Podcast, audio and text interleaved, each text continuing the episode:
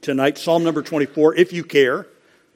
Uh, this was a message that I had prepared to preach last Sunday night while we were still exploring whether we were going to have an evening service. It's not a Christmas message, but it obviously is neither is it from the pastoral. So we're just, uh, I thought rather than throw it away, just bump things ahead a week. So Psalm number 24, a psalm of David. The earth is the Lord's and the fullness thereof, the world and they that dwell therein. For he hath founded it upon the seas and established it upon the floods. Who shall ascend into the hill of the Lord? Or who shall stand in his holy place? He that hath clean hands and a pure heart, who hath not lifted up his soul unto vanity, nor sworn deceitfully. He shall receive the blessing from the Lord and the righteousness from the God of his salvation. This is the generation of them that seek him, that seek thy face, O Jacob, Selah. Lift up your heads, O ye gates, and be ye lift up, ye everlasting doors and the King of glory shall come in. Who is this King of glory? The Lord strong and mighty, the Lord mighty in battle. Lift up your heads, O ye gates, even lift them up, ye everlasting doors, and the King of glory shall come in. Who is this King of glory? The Lord of hosts. He is the King of glory, Selah. And let's pray. Lord God, as always, we are completely dependent upon your Spirit to help us to really understand anything that you say to us. And so that is our prayer this evening that we would understand the message, the content of this beautiful song, and that we would add to it our prayers and our praises to the King of Glory. And I pray your help tonight in Jesus' name. Amen. And you may, of course, be seated. Well, we have, in the time since Thanksgiving and this first of the year, at some point in time, dealt with Psalm 22, 23, and 24. And I've pointed out to you that they really function as kind of a trilogy these three Psalms. In Psalm 22, we see our Savior as he suffers. And that was our message last Sunday morning the suffering and the salvation of our Savior. In Psalm 23, he is the Savior or the who is shepherding. And there we have the ministry of the Lord to his people to shepherd them through the course of their lives, to pursue them with his goodness. And in this psalm, number 24, he is the Savior who is sovereign. And the theme of the psalm is the sovereignty of the Savior. Now, if you just read 23 and 24 together, it would become obvious immediately that Psalm 23 is beautiful and tender and ministers to us almost subconsciously, that it, it, it, is, it is a psalm to the heart.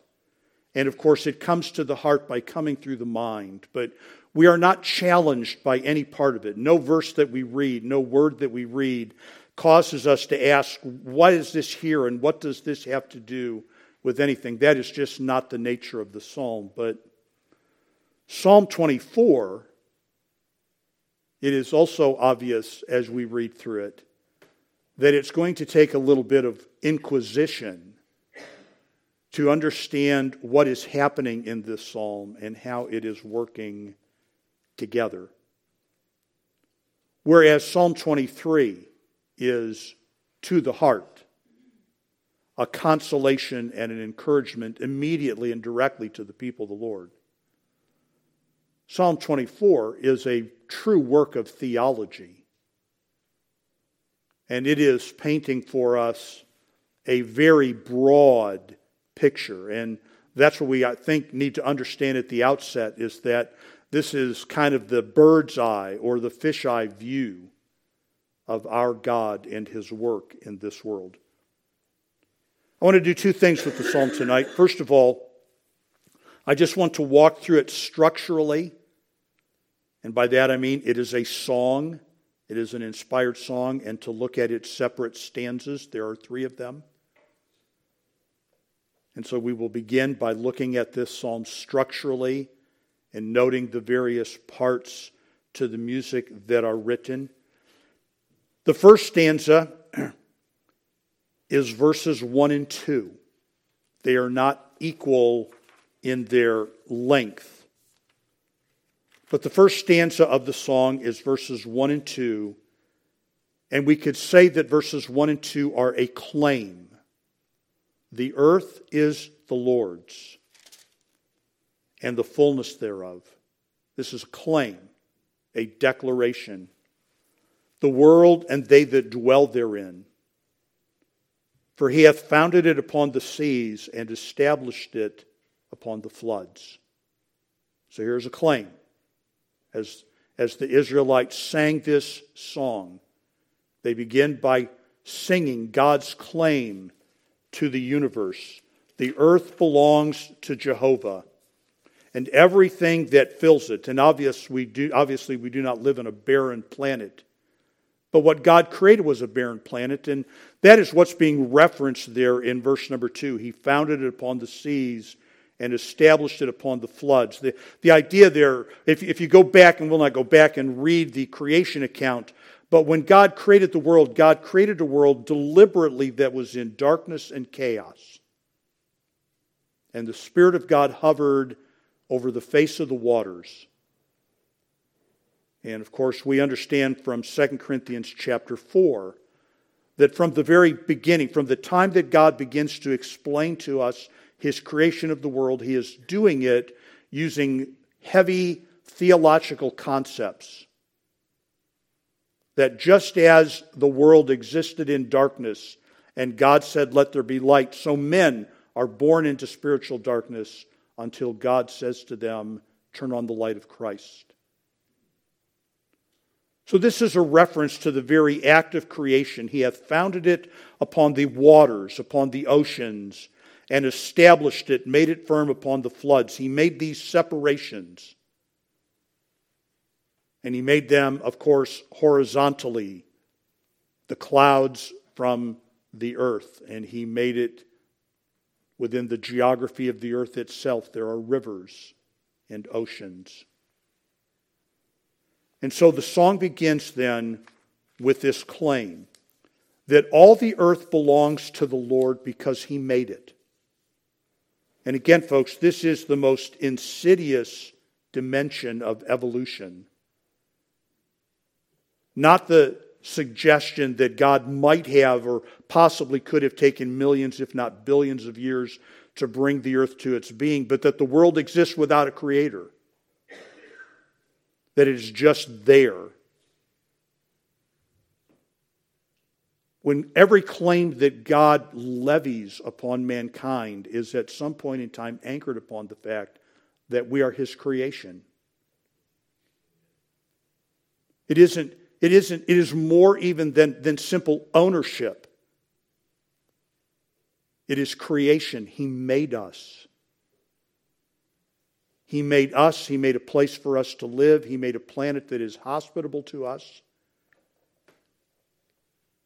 And although I don't spend much time on this, I would argue that it is really somewhat disrespectful for us to become obsessed with the possibility of there being life on other planets when all of God's attention is devoted to one planet and to one population of people. So there's the first stanza a claim. The earth is the Lord's and the fullness thereof, because he made it. The second stanza, then, and this is verses 3 through 6, is a question. It is a question that is asked in light of the claim that is made Who shall ascend into the hill of the Lord? Who shall stand in his holy place? There's the question. If the earth is the Lord's and all of its fullness belongs to him, and it all belongs to him because he made it, who stands where he stands? Who gets to stand in his holy place? Who can climb to the hill that God labels as his? And in verses 4, 5, and 6, excuse me, in verses 4, 5, and 6, you have then the answer to that question. The question is not just asked, it is answered. He that hath clean hands, who can ascend to the Lord's hill? Somebody who is clean externally. Their hands are clean. And a pure heart, one who is clean internally. His heart is clean. His hands are clean, and his heart is clean. One who is clean intentionally. Verse number four, who hath not lifted up his soul, who hath not lifted up his soul unto vanity. One who is clean intentionally and deliberately. The earth is the Lord's, it all belongs to him. He made it. Now, who gets to go on his hill? Well, somebody is clean externally and clean internally and clean intentionally and clean verbally, nor sworn deceitfully, the end of verse number four. So it takes a broad spectrum of righteousness, a righteousness that is within and without. a righteousness that is of the heart and of the mouth. This is who is able to stand upon the Lord's holy hill. And verse number five then goes on as part of the answer to the question anybody who is meeting the demands of verse number four will receive the blessing from the Lord and the righteousness from the God of his salvation. So, those who are clean, internally and externally, and intentionally and verbally, they will receive the Lord's blessing. They will receive the Lord's salvation. And this is verse number six a generation of people. This is the generation of them that, that seek him, that seek thy face, O Jacob. Selah.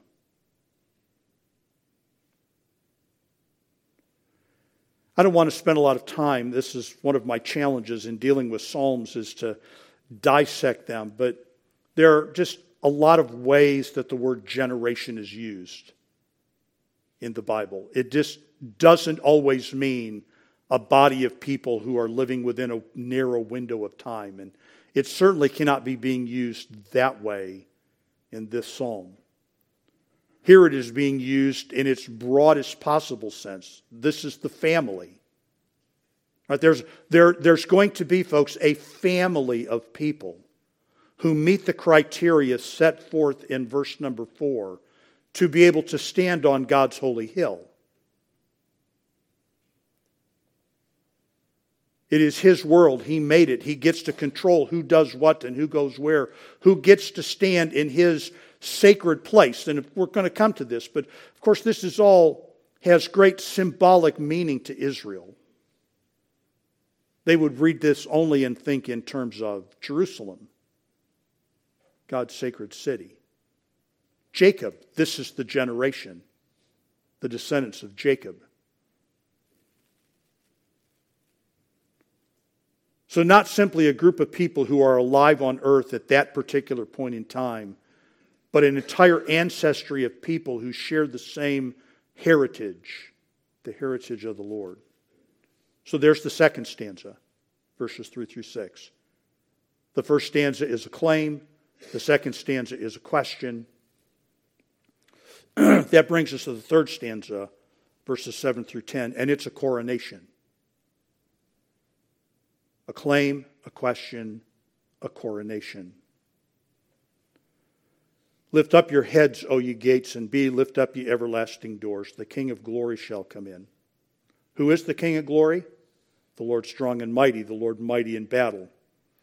Lift up your heads, O ye gates, even lift them up, ye everlasting doors. The King of glory shall come in. Who is this King of glory? The Lord of hosts, he is the King of glory. Selah. And as we do, folks, as we have songs that conclude with choruses that have repetition, we have a dimension of repetition in verses 7 through 10.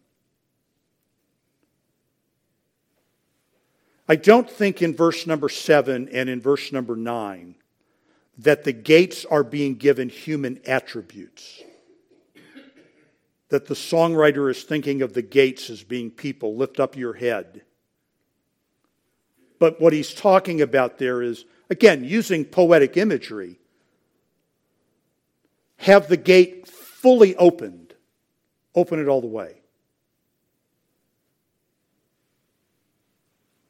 Because the head refers not only to the physical head, but to the top, to the uppermost part of the, of the thing, or the widest possible opening. Open the gates fully open the gates fully so that the king may come in. And who is the king? Right, we have in the second stanza a question a question that is not for simply an individual but for an entire generation of people. But there's only one king. Who is the king? Jehovah. Jehovah is the king. And he is strong and he is mighty and he is victorious and he is the Lord of hosts, which means armies or multitudes. When we come to a psalm, when we come to any psalm, one of the questions we ask, right, it's a song, and, and we ask ourselves, why did the Israelites have this song? What was its point to them? Or what was the reason for the song? Who wrote it when? And we don't really know that. Some of the psalms are clearly labeled for instance, because it's one we're so familiar with. Psalm 51, we can place to a specific event without any difficulties because part of the psalm is that David wrote it after Nathan the prophet had confronted him about his sin with Bathsheba. We have no such marker in this psalm. but the most common consensus is that it was written by King David upon the relocation of the ark. In 1 Samuel chapter 4, of course, back in the book of Exodus, the, the ark was built and its purpose explained, and it was covered with the mercy seat, the solid gold seat, and it was placed into the most holy of holies. And only once a year did anybody even enter into that little room, and only then to throw a pail of blood upon it on the Day of Atonement.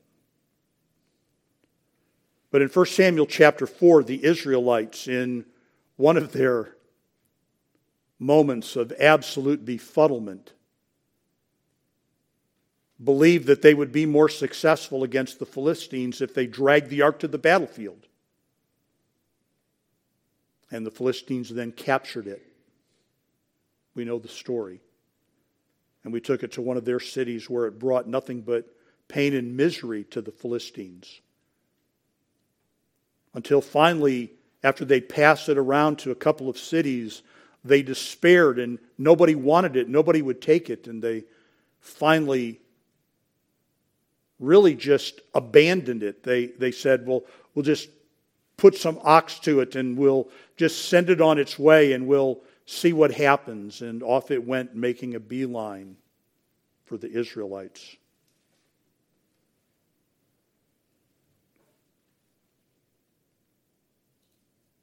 When he returned to the Israelites, some men of Beth, Bethshemeth, and that's where, the, that's where the ark went. Again, in one of their more befuddled moments, thought it would be cool to look inside of the ark and see what was there. And God killed 50,000 Israelites for that.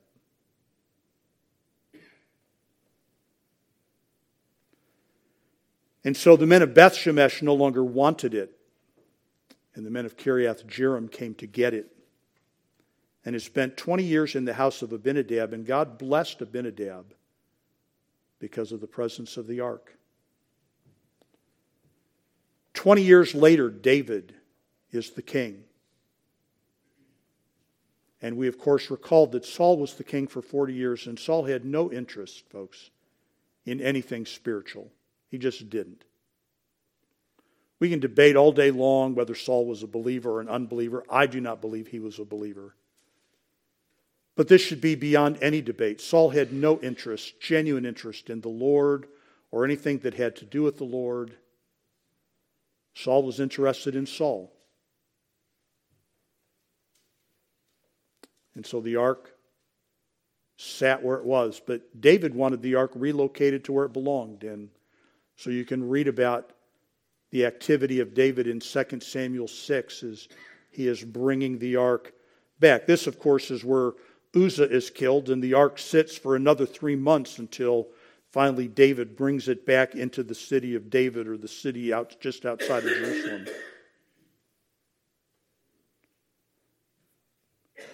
And so the consensus is that this is the occasion when David wrote this psalm. Something to celebrate the return of the ark, the triumph of God over his enemies. Jewish history tells us that this psalm was sung on the first day of the week. That the priests who were on duty in the temple on the first day of the week sang Psalm 24. That's their historical account, not our fabrication for our purposes. If that be true, and we would believe that it is, then while Jesus was entering Jerusalem on Palm Sunday, the Jews were singing the coronation song in the temple. Who is the King of glory? Here he comes, meek and lowly, riding upon an ass. So there's the structure of the psalm, folks. Three stanzas a claim, a question, and a coronation. Secondly, then, let's look at the psalm thematically. What is it about? More specifically, what do each of its three parts have to do with each other?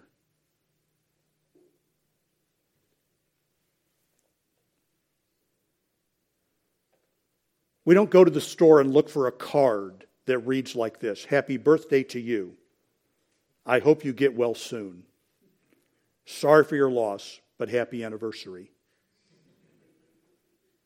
Those are dissociated events. They don't seem to have anything to do with each other. And when we read this psalm, folks, if we, I mean, at first glance, it reads like three distinct little songs. We're going to sing a song about creation. And we're going to sing a song about righteousness. And we will sing a song about the coronation of the king. So let me suggest to you that you tuck away in your mind or write in the margin of your Bible that what you have here, folks, is a psalm that really only makes sense when we understand that it is a presentation to us chronologically.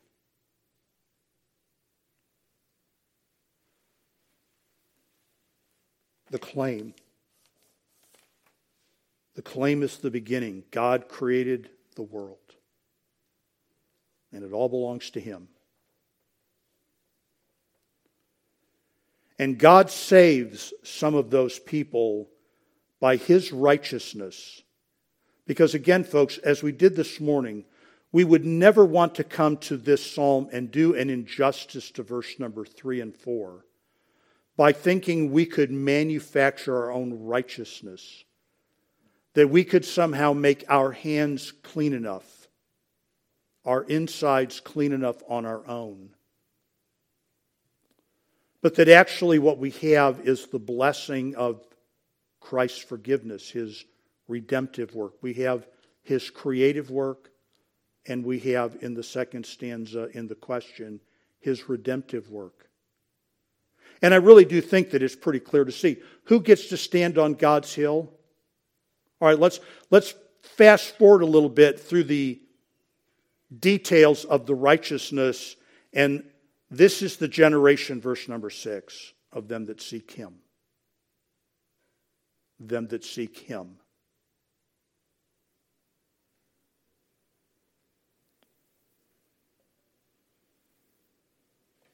Only righteousness that is satisfactory to God will enable us to stand in his place. And I don't mean in his as his replacement, I mean to stand in a place that he designates. And again, for Israel, this is Jerusalem, Israel. So we go back. There's a there's a a chronological progression. God is our creator. God is our savior. Finally, God is our king. And not just king in the sense that he is in the king now, that we worship him and serve him and, and do obeisance to him and listen to his voice. In the sense of his coronation, he is king.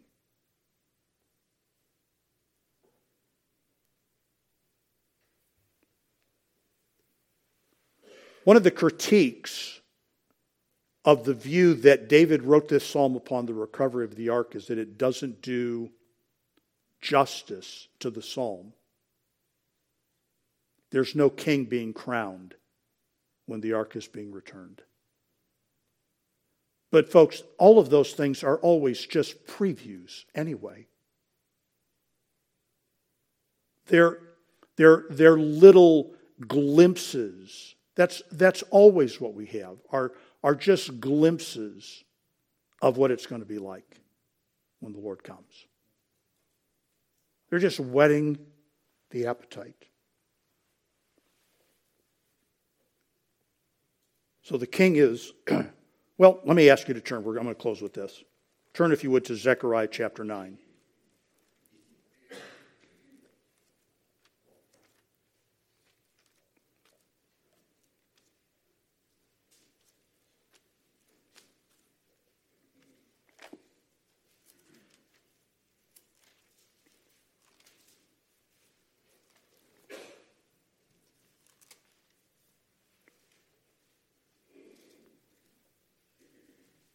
The literary high point of the psalm, then, of course, is the return of the king, the coronation of the king.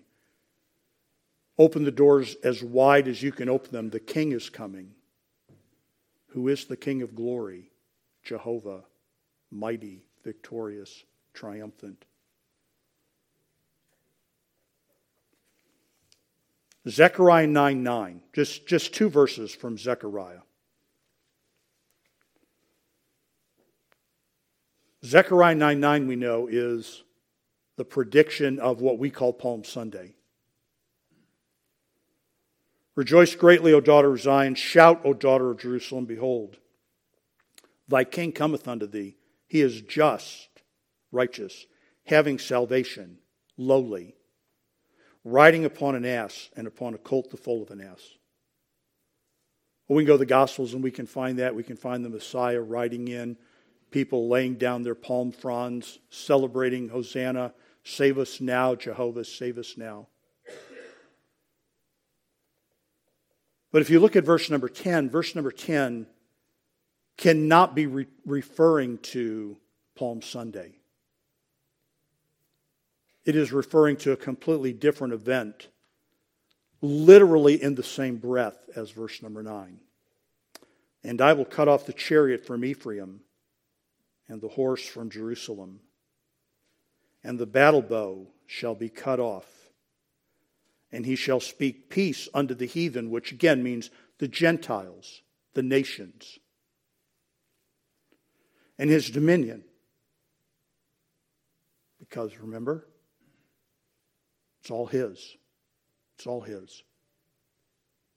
He made it, it all belongs to him. His dominion shall be from sea to sea. And from the river even to the ends of the earth. That's not Palm Sunday. That didn't happen on Palm Sunday. But it is going to happen. And when it happens, Psalm 24 is the song celebrating it. The King of Glory is coming to town. The King of Glory has entered.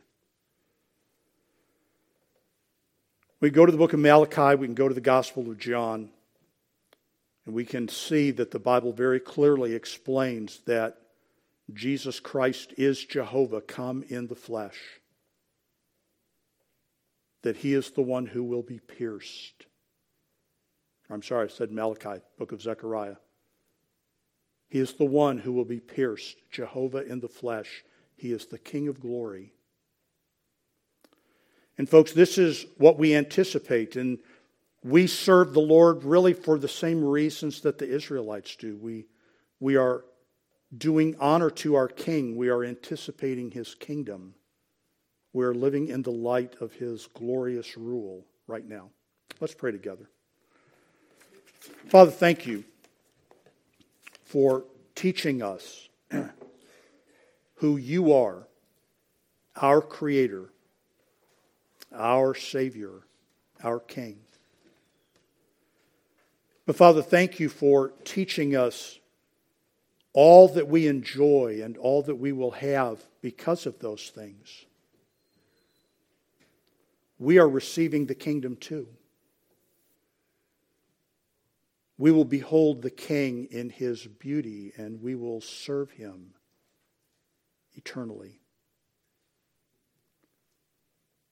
And so, Father, help us to not waste our days right now, but to use them wisely, please. In Jesus' name, amen.